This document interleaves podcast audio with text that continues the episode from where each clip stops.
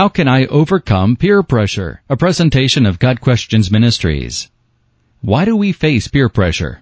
The Bible clearly tells us that we should not expect our lives to look like the lives of other people, unbelievers, in this world. As Christians, we are aliens and strangers here on earth. 2 Peter 2 verse 11. And this world is not our home. Just as Christ was rejected, and still is, by so many who want to live life their own ungodly way, we will also find the same types of people despising us for our faith. In the first chapter of 1 Thessalonians, Paul speaks of how we are to know we are Christians. One of the points he emphasizes, in verse 6, is the fact that we should have joy despite suffering. We should expect to encounter trials and persecutions as Christians, Yet be comforted with the fact that God is in control and will repay any wrongs that are committed against us. In 2 Thessalonians, Paul talks about the troubles this church was continuing to face. He told them that when Christ returns and God judges the world, God will pay back trouble to those who trouble you, and give relief to you who are troubled, and to us as well. Chapter 1 verses 6 and 7. Although many Christians will never face suffering as extreme as the Thessalonians did, or even those living in modern day Sudan who are killed for their faith, we still suffer in smaller ways, such as the torture of peer pressure. What does the Bible say about dealing with peer pressure?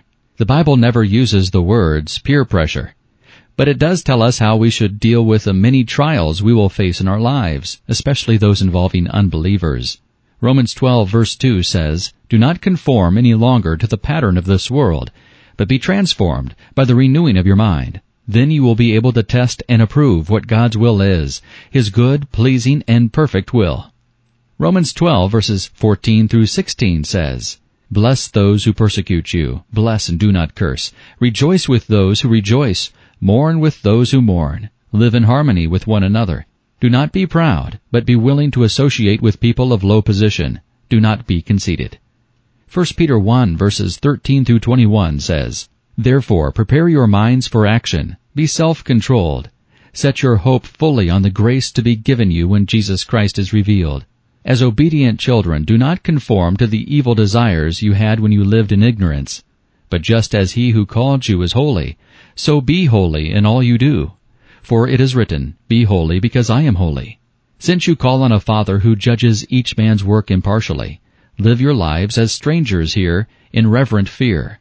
For you know that it was not with perishable things, such as silver or gold, that you were redeemed from the empty way of life handed down to you from your forefathers, but with the precious blood of Christ, a lamb without blemish or defect. He was chosen before the creation of the world, but was revealed in these last times for your sake. Through him you believe in God, who raised him from the dead, and glorified him, and so your faith and hope are in God. The Bible also tells us that we can trust that God will work all things together for the good of His children. Romans 8 verse 28.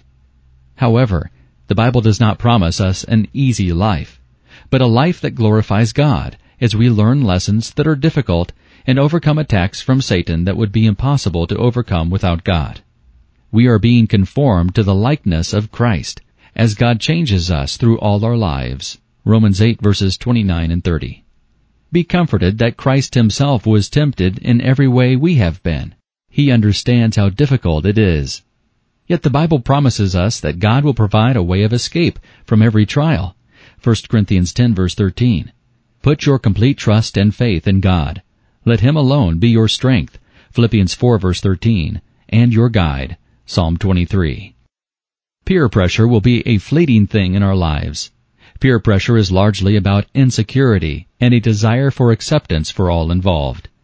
Most people eventually realize that intimidating others to feel important is manipulative and immature. Those who have been the followers will usually realize it is more important to make their own decisions and be their own person than to be controlled by someone else. We must not give in to peer pressure, whatever the situation.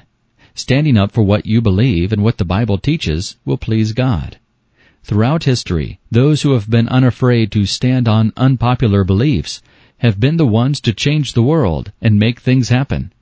There is so much in this world that we need to change, and so many people who need to be told about Christ. Letting other people decide what we do and how we behave is exactly what Satan hopes we will do.